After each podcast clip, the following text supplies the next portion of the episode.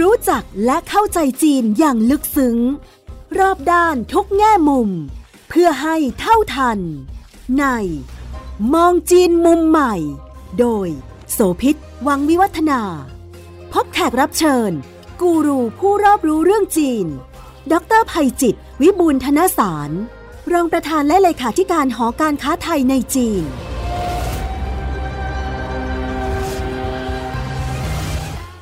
สวัสดีค่ะ ต้อนรับคุณผู้ฟังทุกท่านพบกับมองจีนมุมใหม่ ทางไทย PBS Podcast วันนี้นะคะ ดร.ไพจิตร วิบูลย์ธนสาร รองประธานและเลขาธิการหอการค้าไทยในจีนมาคุยกับเราค่ะ ถือเป็น episode ที่เบิกฤกษ์นะคะ episode แรกของปี 2565 รายการมองจีนของเราได้วิเคราะห์เจาะลึกในหลาก มิติที่เกี่ยวข้องกับจีน ซึ่งแต่ละตอนระหว่างทางก็พูดถึงแต่แต่หลายเรื่อง ถือเป็นโอกาสตอนนี้นะคะที่จะมาประมวลกันอีกทีหนึ่งค่ะว่า 2564 ที่ผ่านมาเนี่ยมีความเคลื่อนไหวมีประเด็นอะไรที่น่าสนใจของจีนที่เกิดขึ้นบ้าง แล้วก็จะได้พยากรณ์ต่อว่าปี 2565ความท้าทายอะไรรออยู่ข้างหน้า ซึ่งมันอาจจะส่งผลบวกผลลบกับตัวของพวกเราอาเซียนแล้วก็โลกด้วย อาจารย์ภัยจิตจะได้วิเคราะห์เรื่องนี้กันนะคะ สวัสดีปีใหม่ครับ คุณโสภิตแล้วก็ท่านผู้ฟังที่เคารพทุกท่านครับถือโอกาสสวัสดีปีใหม่ทุกๆท่านด้วยเลย ใช่ค่ะ เป็นช่วงบรรยากาศที่เรากำลังจับตามองอยู่เลยนะคะ ถ้าถอยไปปี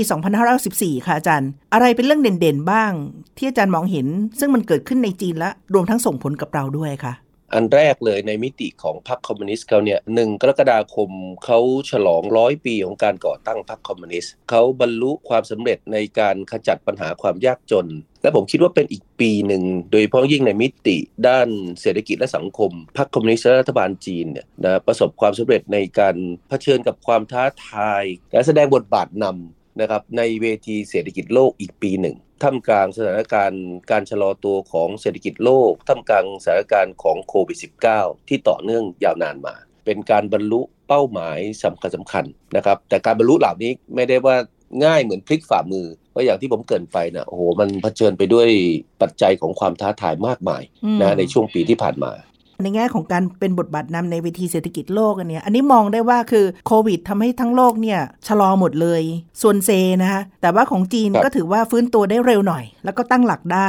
ค่อนข้างจะเร็ว ก็ทำให้กราฟของ GDP หรือว่าอัตราการเติบโตเนี่ยมันก็เลยดูดีกว่าชาติอื่นๆ เป็นแบบนั้นไหมคะ ดูดีกว่ามากเลยในมุมมองผมนะเอ่อเรามองปีที่แล้วผมคิดว่าตัวเลขการเติบโตของเศรษฐกิจโลกในภาพรวมเนี่ยมันจะต่อแตะอยู่ที่ระดับต่ำๆประมาณสัก2-3%นะแต่จีนเนี่ยนะครับตั้งเป้าไว้ 6%แต่ผมคิดว่าถ้าตัวเลขอย่างทางการออกมาเนี่ย ผมคิดว่าจะประมาณ 8%โอ้เพราะฉะได้นั้นสูงเกินกว่าประมาณเป้าการหมาด้วยในตัวของเขาเองอืมและสูงกว่าค่าเฉลี่ยของโลกในหลายเท่าค่ะนะครับเท่ากับว่าจีนเนี่ยในห่วงเวลาที่ผ่านมาโดยเฉพาะยิ่งในช่วงโควิด -19 เนี่ยสองปี โดยเฉพาะยิ่ง 2 ปีหลังเนี่ยนะครับเขามีระดับเอ่อเป็นเป็นตัวผู้นำที่ทำให้โลกหรือเป็นตัวพึ่งให้โลกได้พึ่งพาเศรษฐกิจในการที่จะขับเคลื่อนเศรษฐกิจของโลก นะให้พัฒนาต่อไป มันมีปัจจัยอะไรบ้างคะอาจารย์ที่ทำให้จีนเนี่ยเศรษฐกิจเป็นขาขึ้นได้ ขณะที่ชาติอื่นๆ ยังชะลอตัวแล้วก็เป็นกราฟขาลงอยู่คะ พระเอกตัวสำคัญต้องบอกว่าน่าตื่นตาตื่นใจน่าตื่นตะลึงมากก็คือเรื่องของการค้าระหว่างประเทศครับ คือในขณะที่ห่วงโซ่อุประทานที่เราพูดถึงว่าในเมืองจีนก็มีปัญหาอยู่บ้างนะแต่โลกเนี่ยมันยังไม่ค่อยพลิกฟื้นสถานการณ์ของห่วงห่วงโซ่อุประทานของจีนเนี่ยดีกว่าเยอะมากอืมันเลยส่งผลทำให้ฐานการผลิตในเมืองจีน ยังสามารถที่จะผลิตและส่งสินค้าไปขายในต่างประเทศ ซึ่งสะท้อน 2 มิติเลยนะ สะท้อนมิติด้านหนึ่งก็คือ ในเรื่องของความสามารถในการแข่งขันด้านราคาค่ะ ของสินค้าจีนในปัจจุบัน มิติอีกด้านหนึ่งก็คือเราเริ่มเห็นสถานะในเรื่องของคุณภาพของสินค้าจีน ที่ได้รับการยอมรับในเวทีโลกมากขึ้น วันนี้คนไม่ไม่ค่อยอยากจะตั้งคำถามสงสัยแล้วว่าจีนสินค้าคุณน่าเชื่อถือมากเพียงพอขนาดไหน สมัยก่อนเราจะมีความรู้สึกว่าสินค้าจีนคุณภาพไม่ดีอ่านะครับแต่ผมคิดว่าวิกฤตโควิดในครั้งนี้เนี่ยจีนได้แสดงให้เห็นว่าคุณภาพของสินค้าจีนได้มาตรฐานโลกเป็นที่ยอมรับ อันนี้ก็กลายเป็นพระเอก เพราะว่าตัวเลขของการค้าของประเทศ ถ้าออกมาผมคิดว่าประเมินคร่าวๆเนี่ยน่าจะอยู่สัก 20%เติบโตอืมนะครับ ในด้านอื่นๆไม่ใช่ว่าเขาไม่โตนะเขาเติบโตเพียงแต่ว่าอย่างที่เราเกิดกันไปว่ามันมีความท้าทายซ่อนอยู่เยอะมาก เรานึกถึงความพยายามในการที่จะปรับโครงสร้างหันมาพึ่งพาภาคการบริโภคภายในประเทศ หันมามุ่งเน้นเรื่องภาคบริการภายในประเทศ อันนี้ก็ยังขยายตัวอยู่ แต่ผมคิดว่าในปีที่ผ่านมาเนี่ยมันอาจจะต่ำกว่าความคาดหวังของรัฐบาลจีนอยู่บ้าง เพราะอะไรเพราะโควิดมันเข้ามาเป็นระลอกระลอก แล้วมันก็แทรกซึมทะลุเข้าไปในเป็นจีน มีการกระตุกตัวบางบางช่วง พอโควิดเข้าไปแผนของเขาที่จะใช้มิติของภาคการบริโภคภายในประเทศ การท่องเที่ยวภายในประเทศ ให้เป็นตัวขับเคลื่อนเศรษฐกิจก็เลยว่าจะหยุดหยุดชะงักไป เราเห็นข่าวพวกวิกฤตพลังงาน วิกฤตอสังหาริมทรัพย์ รวมทั้งการจัดระเบียบในหลากหลายอุตสาหกรรมที่เกิดขึ้นเหล่านี้ผมคิดว่ามีส่วนทำให้การเติบโตจากภายในของจีนเนี่ยต่ำกว่าที่เดิมเขาคาดหวังไว้ แต่ไปโตที่การค้าระหว่างประเทศแทน ซึ่งก็ต้องพูดว่าอันนี้เป็นคุณูประการจากโควิด คือโควิดส่งผลทั้งร้ายแล้วก็ดีด้วยนะคะร้ายก็เรียกว่าทั้งโลกกระทบไปหมด แต่ว่าข้อดีที่จีนได้เต็มๆเนี่ยคือการเป็นฐานการผลิตโดยเฉพาะอุปกรณ์ทางการแพทย์ไม่ต้องพูดถึงเรื่องของการพัฒนาวัคซีนเนาะอุปกรณ์การแพทย์และอุปกรณ์ที่เกี่ยวข้องกับเรื่องของการรักษาทั้งหลายที่เกี่ยวข้องกับโควิดเนี่ยยอดมันเติบโตจนกระทั่งทำให้หลายบริษัทเนี่ยเปลี่ยนลายการผลิตมาเลย ผลิตหน้ากากใช่ครับนะคะหน้ากากเราเคยเราเคยคุยกันใน episode ก่อนหน้านี้เนี่ยแล้วเราก็บอกว่าโอ้โหเขาเล่นเปลี่ยนลายการข้ามลายการผลิตข้ามลายอุตสาหกรรม เฉพาะในมิติเรื่องของพวกเวชภัณฑ์ทางการแพทย์เนี่ยผมคิดว่าสิ้นปีนี้เราได้เห็นตัวเลขสัก 40%ที่มันเติบโตจากของจีนนะซึ่งอันนี้ก็เป็นส่วนหนึ่งที่มันไปขับเคลื่อนตัวเลขการเติบโตของมูลค่าการค้าระหว่างประเทศโดยรวมของประเทศจีน ถ้าพูดถึงปี 2564 การขับเคลื่อนอีกกลุ่มอุตสาหกรรมหนึ่ง ท้าทายไม่แพ้กันก็คือการมุ่งพลังงานสะอาดพลังงานสีเขียว ที่มีนวัตกรรมใหม่ๆ เข้ามาเกี่ยวข้องด้วย ซึ่งเขาคงจะเตรียมรุกเยอะขึ้นในปี 65 เนี่ยนะคะ อย่างเช่นอุตสาหกรรมยานยนต์หรืออะไรอื่นใดตอนนี้จันฉายภาพให้เห็นหน่อยได้ไหมคะภาพใหญ่ก็คือตัววิสัยทัศน์ไอ้2060 ที่ท่านผู้นำสีจิ้นผิงเนี่ยได้ไปมีคอมมิชเมนต์นะในการประชุมสุดยอดโลกร้อนนะครับ หลังจากนั้นเนี่ย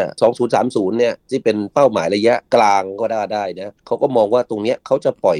คาร์บอนไดออกไซด์เนี่ยในระดับที่สูงสุด ตรงเนี้ยมันมันย้อนกลับมากดดันทำให้ฐานการผลิตหลายอย่างในเมืองจีนเนี่ยต้องเร่งปรับปรุง แน่นอนการพัฒนาเรื่องของฐานการผลิตเรื่องของพลังงานสีเขียวก็เป็นส่วนหนึ่ง ในอีกด้านหนึ่งก็ต้องไปลดนะเรื่องของอุตสาหกรรมอะไรก็ตามที่ใช้พลังงานฟอสซิลคือพลังงานรูปแบบเดิมทั้งสองส่วนเนี้ยเดินหน้าไปคู่กัน ซึ่งผมคิดว่ามันมันอาจจะเป็นไปได้ว่าก่อนหน้านี้เนี่ยเขากดดันภาคอุตสาหกรรมมากเกินไป มันก็เลยทำให้เกิดผลนะต่อวิกฤตพลังงานที่เมื่อกี้ผมเกริ่นไป แต่เราเห็นความตั้งใจมุ่งมั่นตั้งใจ จีนทำให้ดูจนกระทั่งเขาต้องไปเจอวิกฤตกับวิกฤตการพลังงานนะในห่วงเวลาที่ผ่านมา เราเห็นหลาย ๆ อุตสาหกรรมเติบโตอย่างก้าวกระโดดนะรถยนต์พลังงานไฟฟ้านะก็เป็นทางเลือกอันหนึ่งนะครับที่ที่เกิดขึ้น อีกอันหนึ่งคือรถยนต์พลังงานไฮโดรเจน ซึ่งเดี๋ยวโอลิมปิกฤดูหนาวที่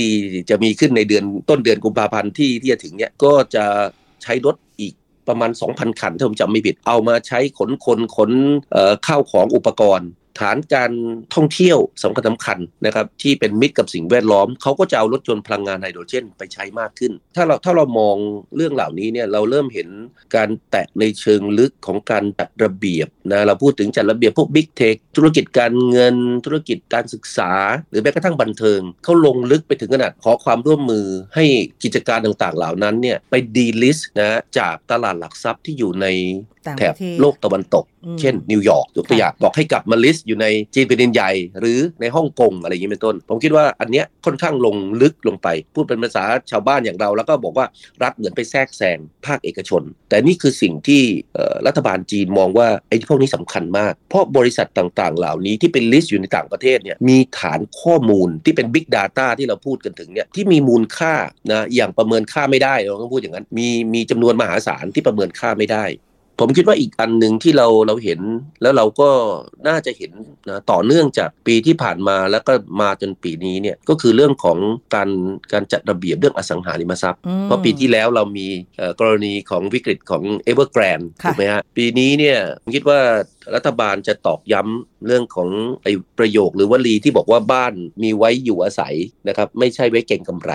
นะยังคงจะสารต่อนะครับอันนี้ก็เป็นทิศทางแนวโน้มที่จีนจะเดินหน้า ทั้งนี้ทั้งนั้นเนี่ยตัวคีย์เวิร์ดสำคัญสำคัญเนี่ยผมคิดว่าหัวใจสำคัญมันจะไปอยู่ที่อันแรกคือเรื่องเสถิรภาพ ผมเนี่ยจับสัญญาณได้ว่าในห่วงปลายปีหรือในช่วงครึ่งหลังปีที่ผ่านมาเนี่ยรัฐบาลเนี่ยรู้สึกว่าเจอวิกฤตหลายวิกฤตนะครับแล้วก็เริ่มรู้สึกถึงความไม่มีเสถียรภาพที่มันซ่อนอยู่ จะโดยเจตนาหรือไม่เจตนานะที่เกิดขึ้นจากการแทรกแซงของต่างประเทศก็ตาม แต่จีนก็เลยบอกว่า งั้นปีนี้เราต้องหันมาให้ความสำคัญกับเรื่องเสถียรภาพให้เพิ่มมากขึ้นนะเราเห็นการประชุมด้านเศรษฐกิจของคณะทำงานเศรษฐกิจแห่งชาติของจีน ซึ่งประชุมทุกกลางเดือนธันวาคมของทุกปีเนี่ยเพื่อจะวิเคราะห์ประเมินนะทิศทางแนวโน้มรวมทั้งอัตราการเติบโตด้านเศรษฐกิจของปีถัดไปเนี่ยในที่ประชุมเนี่ยผู้บริหารระดับสูงเนี่ยพูดถึงคำว่าเสถียรภาพในที่ประชุมถึง 25 ครั้งตอกย้ำมากเลยว่า โอ้แสดงว่าเรื่องเสถียรภาพเป็นเรื่องใหญ่นะครับที่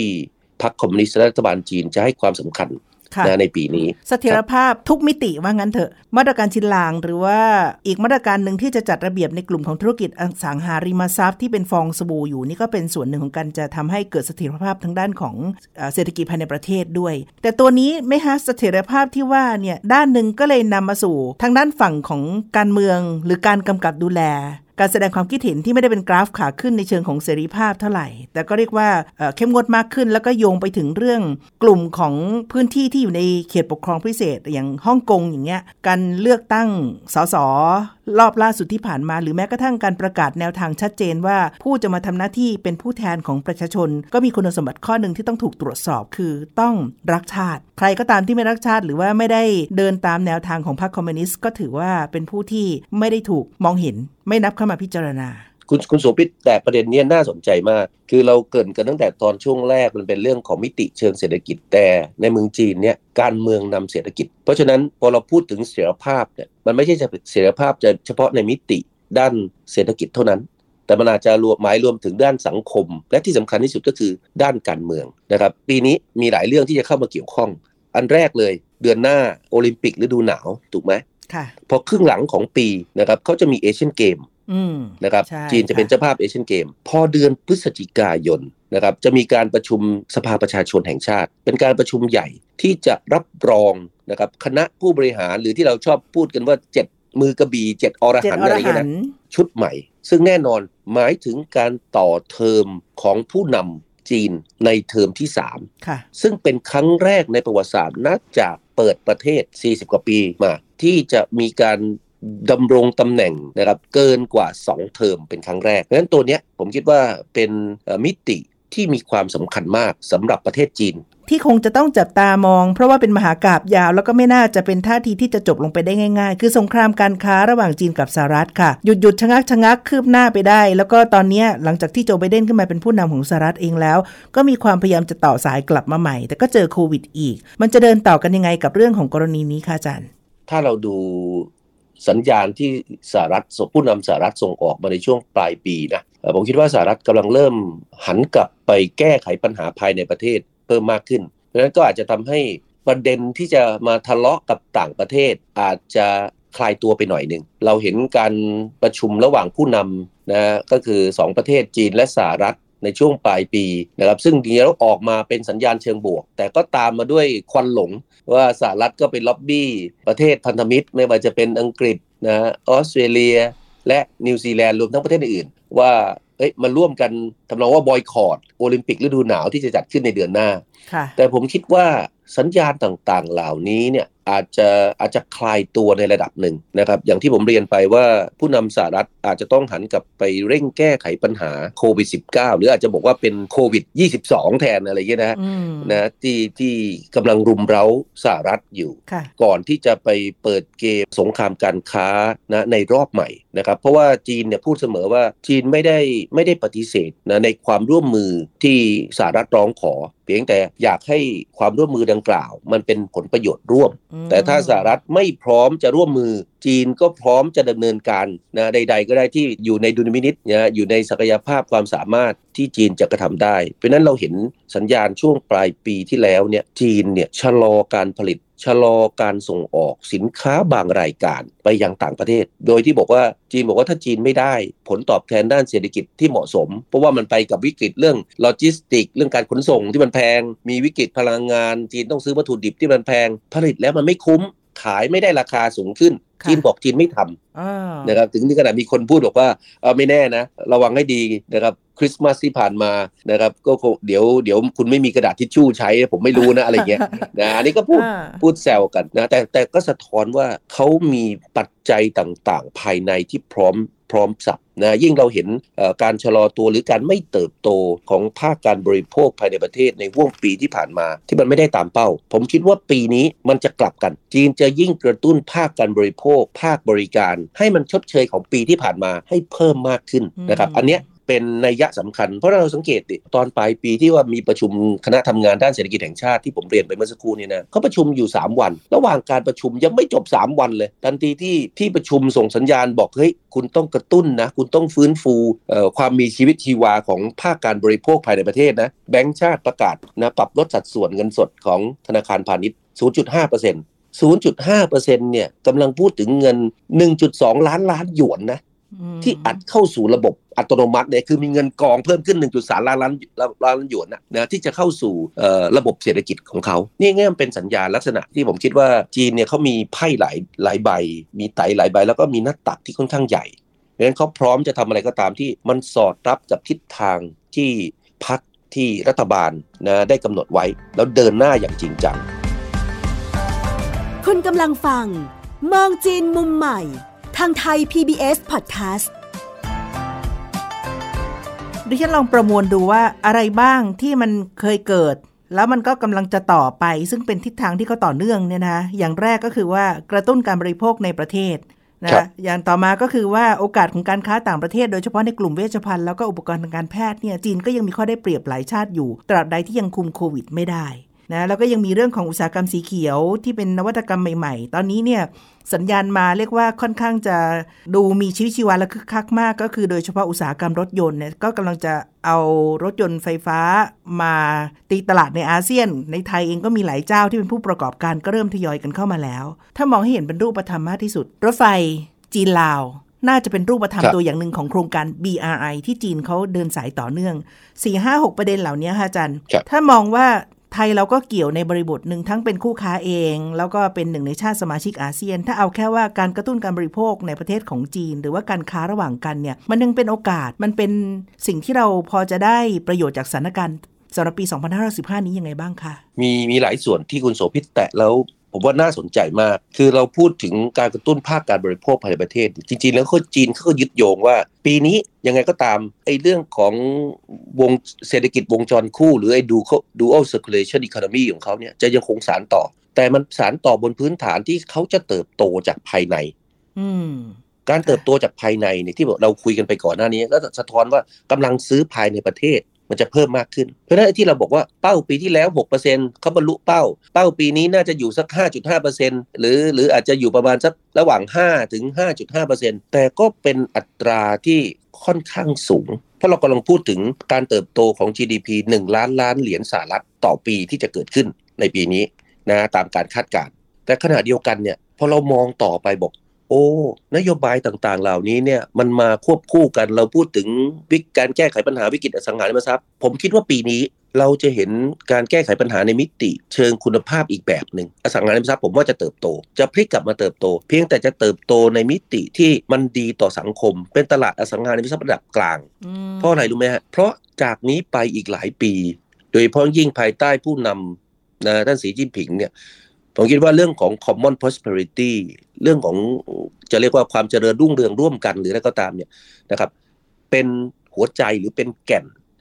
นะที่พรรคคอมมิวนิสต์และรัฐบาลจีนจะใช้ในการ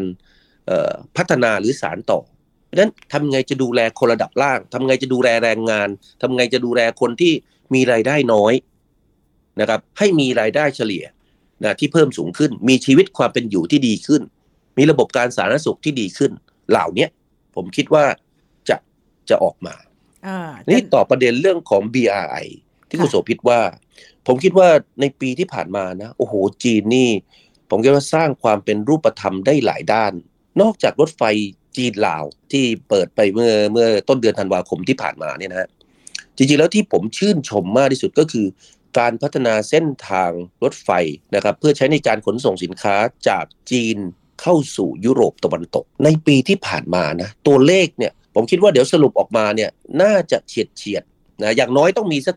20 25เปอร์เซ็นต์คือเส้นทาง BRI เนี่ยที่มันเป็นทางบกเนี่ยนะจากจีนผ่านทางรถไฟเนี่ยมันเพิ่มขึ้นอย่างรวดเร็ว สมัยก่อน7 8ปีก่อนตอนที่เขาทดลองเนี่ยถ้าเราจำได้เนี่ยเขาทดลองแค่ปีละเที่ยวนะวันนี้เนี่ยวันละ 40 เที่ยวครับ วันนี้เรากำลังพูดถึง 40 เที่ยวขบวนรถไฟที่วิ่งจากจีนไปยังยุโรป นั่นหมายความว่าอะไร นั่นหมายความว่าโอ้โหการค้าระหว่างจีนกับซีกยุโรปตะวันตก จริงๆ แล้วมันปลายทางมันเป็นยุโรปตะวันตก แต่จริงๆแล้วมันผ่านเส้นทางมากกว่า 20 ประเทศ ตลอดทางผ่านเอเชียกลางผ่านอะไรต่างๆไป ตรงเนี้ยมันทำให้เกิดการเชื่อมโยงในมิติเรื่องของการค้าระหว่างประเทศ มันสำคัญถึงขนาดว่าวันนี้จีนนะแยกหมวดออกมาเลยนะว่าเส้นทางจากจีนไปเอเชียกลางไปยุโรปเนี่ยเป็นหมวดเส้นทางการขนส่งนะครับในเชิงภูมิศาสตร์เนี่ยนะออกมาเป็นพิเศษได้เลยคือซึ่งในปีห น้า ผมคิดว่าทิศทางจะยิ่งเพิ่มมากขึ้น จะไปพร้อมกับหยวนดิจิตอลซะด้วยซ้ำไปในอนาคต อาจารย์คะ แต่ว่ามันก็เป็นเหรียญที่มี 2 ด้าน เพราะว่าในขณะที่ดูว่าการเติบโตของจีนเส้นทางสว่าง สุขสว่าง รุ่งโรจน์เนาะแต่ด้านหนึ่งเป็นผลกระทบแน่นอนชัดที่สุดอย่างกรณีตัวอย่างรถไฟจีนลาวเนี่ยมันกระทบมาถึงภาคการเกษตรและการขนส่งของไทยด้วย เพราะกลายเป็นว่าผลผลิตจากจีนที่มีข้อได้เปรียบไม่ว่าจะเป็นต้นทุนต่ำปริมาณที่มาก ราคาที่ถูกลงเนี่ยก็ทะลักเข้ามาในเมืองไทย อันนี้มันก็เลยเป็นผลที่ไม่ได้ไม่ได้ถูกอยากจะให้เกิดขึ้นมา ถ้าในฐานะที่เราเองก็เรียกว่ามีสินค้าในกลุ่มประเภทเดียวกัน เรามองได้หลายบหลายด้านนะในมุมมองผมเนี่ยอันแรกไม่ว่าจะมีเส้นทางรถไฟนี้หรือไม่นะครับสินค้าจากจีนก็สามารถเข้ามาที่เมืองไทยได้อยู่แล้ว ผ่านเส้นทางการขนส่งทางถนน ผ่านเส้นทางการขนส่งรูปแบบอื่นๆ อย่างไรก็ดีเส้นทางทางรถไฟนี้ก็เป็นทางเลือกเพิ่มขึ้นมา มันเพิ่มอัตราเร่ง ที่เร็วขึ้นมันอาจจะทำให้ให้เกิดอัตราเร่งที่เพิ่มมากขึ้นตอนนี้ถ้าเราคิดกลับกัน ถ้าเราคิดว่าผู้ประกอบการเรามีสินค้าดี รถไฟมันลงมา ยังไงมันก็ต้องกลับขึ้นไปถูกไหมฮะในอัตราค่าบริการที่เราคิดว่ามันถูกลง เราก็อาจจะคิดว่านี่คือโอกาสของประเทศไทย แต่สิ่งที่เราผมคิดว่าเราเราอ่อนด้อยระบบพร่องเนี่ยในช่วงเวลาที่ผ่านมาคือว่า ในขณะที่รถไฟเนี่ยมันเตรียมการเรียบร้อยโอ้โหฝั่งจีนเนี่ยนะ เตรียมการขนส่ง ทันทีที่รถไฟเปิดให้บริการเขาก็ขนสินค้ามาขายผ่านเข้ามาเลย แต่ของเรายังมังงมงาหลางงงอยู่ว่าตกลงเราจะใช้ประโยชน์จากเส้นทางเหล่านี้ได้อย่างไร อันนี้มันเป็นความแตกต่างกัน คือเขาเชิงรุกเราเชิงรับถ้าเราพูดถึงขณะเดียวกันเนี่ยถ้าเรามองว่าไม่เป็นไรนะมันเพิ่งเริ่มเกิดขึ้นนะแค่เดือนเดียว จากนี้ไปอีกหลายสิบปีทำยังไงเราใช้ประโยชน์จากเส้นทางเหล่านี้ให้เกิดประโยชน์นะสำหรับสินค้าไทยเพิ่มมากขึ้น เราก็ต้องให้ความรู้กับผู้ประกอบการบ้านเรา แล้วก็จะเชิญชวนเขาให้เขาได้เห็นโอกาสในการที่จะใช้ประโยชน์จากเส้นทางนี้ ในการทะลุทะลวงเข้าสู่ตลาดจีนนะครับบนพื้นฐานของโลจิสติกส์ที่มันดีมีคุณภาพ ทั้งในมิติเรื่องของต้นทุนค่าใช้จ่าย และมิติเรื่องของคุณภาพในเรื่องของเวลา ผมว่าเป็นสิ่งที่เราน่าจะเร่งดำเนินการได้ เพราะเรามองออกไประยะยาวเนี่ยยังไงก็ตามไม่มีใครยกเลิกเส้นทางรถไฟในชั่วข้ามคืน มันจะต้องวิ่งกับเราอีกหลายสิบปี ปัญหานะไม่ได้อยู่ที่การก่อสร้างหรืออยู่ที่โครงการแต่ปัญหามันอยู่ที่ความพร้อมของฝั่งเราต่างหากที่ไม่ได้พลิกวิกฤตให้มันเป็นโอกาส แล้วก็ใช้ประโยชน์จากสิ่งที่ไม่ว่าจะอย่างไรมันก็เกิดขึ้นแน่ๆอย่างนั้นไหมฮะอาจารย์ ถูกครับผมว่าเราอาจจะต้องปรับมุมมองความคิดนะในเรื่องของการดำเนินการในหลาย ๆ ส่วนทั้งภาครัฐและภาคเอกชน ให้ให้แสวงหาโอกาสเหล่านี้ที่มันเกิดขึ้นจากสภาพปัจจัยแวดล้อมที่จะเปลี่ยนแปลงอีกมากในอนาคตเนี่ยให้เป็นเชิงรุกมากขึ้นค่ะแล้วเราเห็นจีนเนี่ยโอ้โหเขาขนสินค้าไปวันละ 40 เที่ยววันนี้ผ่านเอเชียกลางเข้าไปยุโรปแล้วเราก็บอกว่าเรามีปัญหาเรื่องค่าขนส่ง เอ๊ะทำยังไง เราจะเกาะเกี่ยวไปกับไอ้เส้นทางรถไฟนี้ เกี่ยวรถไฟจีนเกาะขึ้นขบวนเขาเข้าไปขายเอเชียกลาง ซึ่งผมเคยคำนวณนะต้นทุนค่าใช้จ่ายในการขนส่งเนี่ยด้านโลจิสติกเนี่ยจะต่ำลงมาประมาณสักหนึ่งในสามนะของค่าขนส่งปัจจุบันที่เราอยากจะเข้าเอเชียกลางตามเส้นทางปกติ แต่เรายังไม่เห็นมีผู้ประกอบการรายไหนเลยให้ความสนใจ ในการที่จะดำเนินการทำเรื่องเหล่านี้ อยากให้เกิดเป็นรูปธรรม หรือไม่เห็นหน่วยงานของรัฐ ในการที่จะมาผลักดันขับเคลื่อนเหล่านี้ ให้มันเกิดประโยชน์ในอัตราเร่งเศรษฐกิจเราก็ไม่ค่อยจะโตนะในช่วงหลังถูกไหมเพราะอะไรที่มันเป็นประโยชน์เราต้องเอาเอาไว้หมดอะถ้างั้นเพิ่มมุมมองใหม่ก็คือว่ามองว่าในขณะที่จีนเขามีการรุกไปสู่ ภูมิภาคอื่นๆด้วย เราก็อาจจะพ่วงกับรถไฟขบวนนี้ แล้วก็เกาะกระแสเข้าไปได้ เพียงแต่ว่าต้องมองไปถึง แล้วก็เรียกว่ามีเศษทัศน์ไกลๆสักหน่อยหนึ่งมันก็เป็นโอกาสที่เราจะสินค้าพรีเมียมของเราหรือสินค้าในแบบไหนที่มูลค่ามันสูงขึ้นมาหน่อย แล้วคุ้มค่ากับการลงทุนและพ่วงไปกับเขาก็ได้เช่นเดียวกัน แต่ต้องเริ่มคิดใหม่ทำใหม่ตั้งแต่วันนี้หรือแม้กระทั่งมิติด้านการท่องเที่ยวนะ ผมเนี่ยโทษนะน้ำลายไหล หมดโควิดไปเนี่ยผมว่านี่จะเป็นเส้นทางหนึ่ง ที่คนจีนจำนวนมากนะจะหลั่งไหลลงมาเที่ยวลาวทำยังไงเราจะดึงต่อจากลาวเข้ามาเที่ยวที่เมืองไทยอ่านะครับผมเพิ่งกลับจากจังหวัดหนองคายเมื่อเมื่อตอนปลายปีที่ผ่านมาเนี่ยนะเขาก็ไปบรรยายไปพูดนะก็สะท้อนให้เขาเห็นว่านี่คือโอกาสของเราทั้งนั้นนะนะครับเพียงแต่ว่าหน้องคายก็อย่ามองคนเดียวนะอุดรจะได้รับประโยชน์ไหมนะจังหวัดข้างเคียงหรือแม้กระทั่งลงมาขอนแก่นโคราชจะได้รับประโยชน์ไหมทำยังไงกลุ่มเมืองของเราเนี่ยจะได้รับประโยชน์จากการลงมาของผู้คนนะครับที่อาจจะมีความต้องการที่หลากหลาย ผมคิดว่าเป็นเป็นเรื่องที่เป็นเป็นโจทย์เป็นการบ้านสำหรับเราออเช่นเดียวกันในปีนี้ครับแต่การวางยุทธศาสตร์อะสำคัญ เพราะว่าเวลาจีนขยับทีหนึ่งมันก็มีผลกระเพื่อม ซึ่งเราอยู่ที่ว่าเราจะฉกฉวยเพื่อทำให้เกิดโอกาสในวิกฤต หรือว่าในความเปลี่ยนแปลงที่ว่านั้นได้มากน้อยแค่ไหนนะคะ น่าสนใจทีเดียวค่ะและนี่ก็คือภาพที่เราฉายให้ชัดขึ้นนะจากการติดตามความเคลื่อนไหวของจีน จีนในปีนี้ผมคิดว่าเขาจะให้ความสำคัญกับเรื่องของการวิจัยและพัฒนานะครับที่จะลดอุปสรรคหรือวิกฤตด้านการผลิตด้านห่วงโซ่อุปทานของเขาในบางเรื่อง ยกตัวอย่างเช่น เรื่องของเซมิคอนดักเตอร์เรื่องของการต่อยอดเรื่อง Big Data ต่างๆนะเหล่านี้ถ้าเรามองจากมุมมองของเรา เราอาจจะไม่ใช่เป็นผู้ผลิตที่จะไปแข่งกับจีน แต่ทำไงเราจะได้รับประโยชน์จากสิ่งต่างๆ เหล่านี้ที่มันจะเติบโตมากขึ้น เพราะจีนยังไงก็ตามเขายังคงจะเดินหน้านโยบายหลักในเรื่องของการปฏิรูปและการเปิดกว้างทางด้านเศรษฐกิจที่เราสามารถจะไปเอาประโยชน์จากเขาได้ เขาจะพยายามขยาย ความร่วมมือหรือการการพัฒนาเมืองของเขาที่จะเป็นกลุ่มเมือง หรือจะเป็นระเบียงเศรษฐกิจใหญ่ในวงกว้าง เราก็อาจจะต้องมองเอ่อยุทธศาสตร์นะในการเข้าไปเจาะตลาดจีนนะครับในเชิงภูมิศาสตร์หรือในเชิงกลุ่มเมืองแบบนี้ที่เพิ่มมากขึ้น เพราะสมัยก่อนเราจะชอบคิดว่าเอ้ยเราก็ไปลายเมืองลายมณฑลไม่นะคพรับอแล้วแต่วันนี้ไม่ใช่แล้วเพราะค่ะโครงสร้างของจีนมันเปลี่ยนแปลงไปอืมันเป็นลักษณะกลุ่มเมือง แต่ละกลุ่มเมืองเนี่ย เฉพาะกลุ่มเมืองหลักๆเขาสักห้ากลุ่มเมืองเนี่ยนะตรงคอไก่ตรงอกไก่นะตรงท้องไก่หรือตรงปีกไก่อย่างเงี้ยนะเรากำลังพูดถึง 3-4 เท่าของเศรษฐกิจประเทศไทย ซึ่งโอ้โหมันใหญ่มากเลยแล้วเราไม่ต้องไปทั้งประเทศ คุณไปแค่เจาะรายมณฑลรายกลุ่มเมืองเหล่านี้ ขยายวงไปเรื่อยๆ มันก็จะเป็นโอกาส ของเราในการเสมือนการเข้าสู่ตลาดที่ค่อนข้างมีขนาดใหญ่ แล้วเราก็ใช้ตรงนี้เป็นสปริงบอร์ดหรืออาจจะแยกกลุ่มกันบางผู้ประกอบการบางกลุ่มเชี่ยวชาญ สินค้าเหล่านี้เหมาะสมกับสินค้าเอาขึ้นเป็นตลาดหนึ่งอีกอันหนึ่งก็ไปอีกกลุ่มเมืองหนึ่งอย่างนี้เป็นต้นโอ้มีโอกาสสำหรับเรานะเต็มไปหมดเลยมากเลย เพราะวันนี้จีนเนี่ย สร้างกลุ่มเมืองไปถึง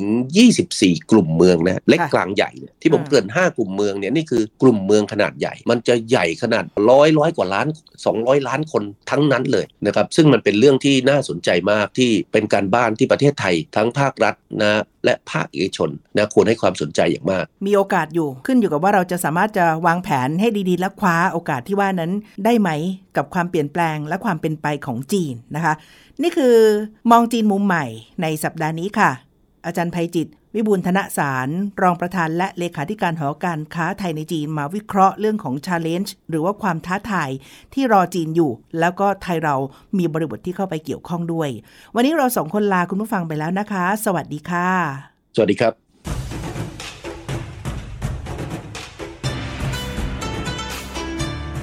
ตามฟังรายการมองจีนมุมใหม่ ได้ทางเว็บไซต์และแอปพลิเคชันไทย PBS Podcast กดติดตามสื่อสังคมออนไลน์ ทั้ง Facebook Twitter Instagram และ YouTube ไทย PBS Podcast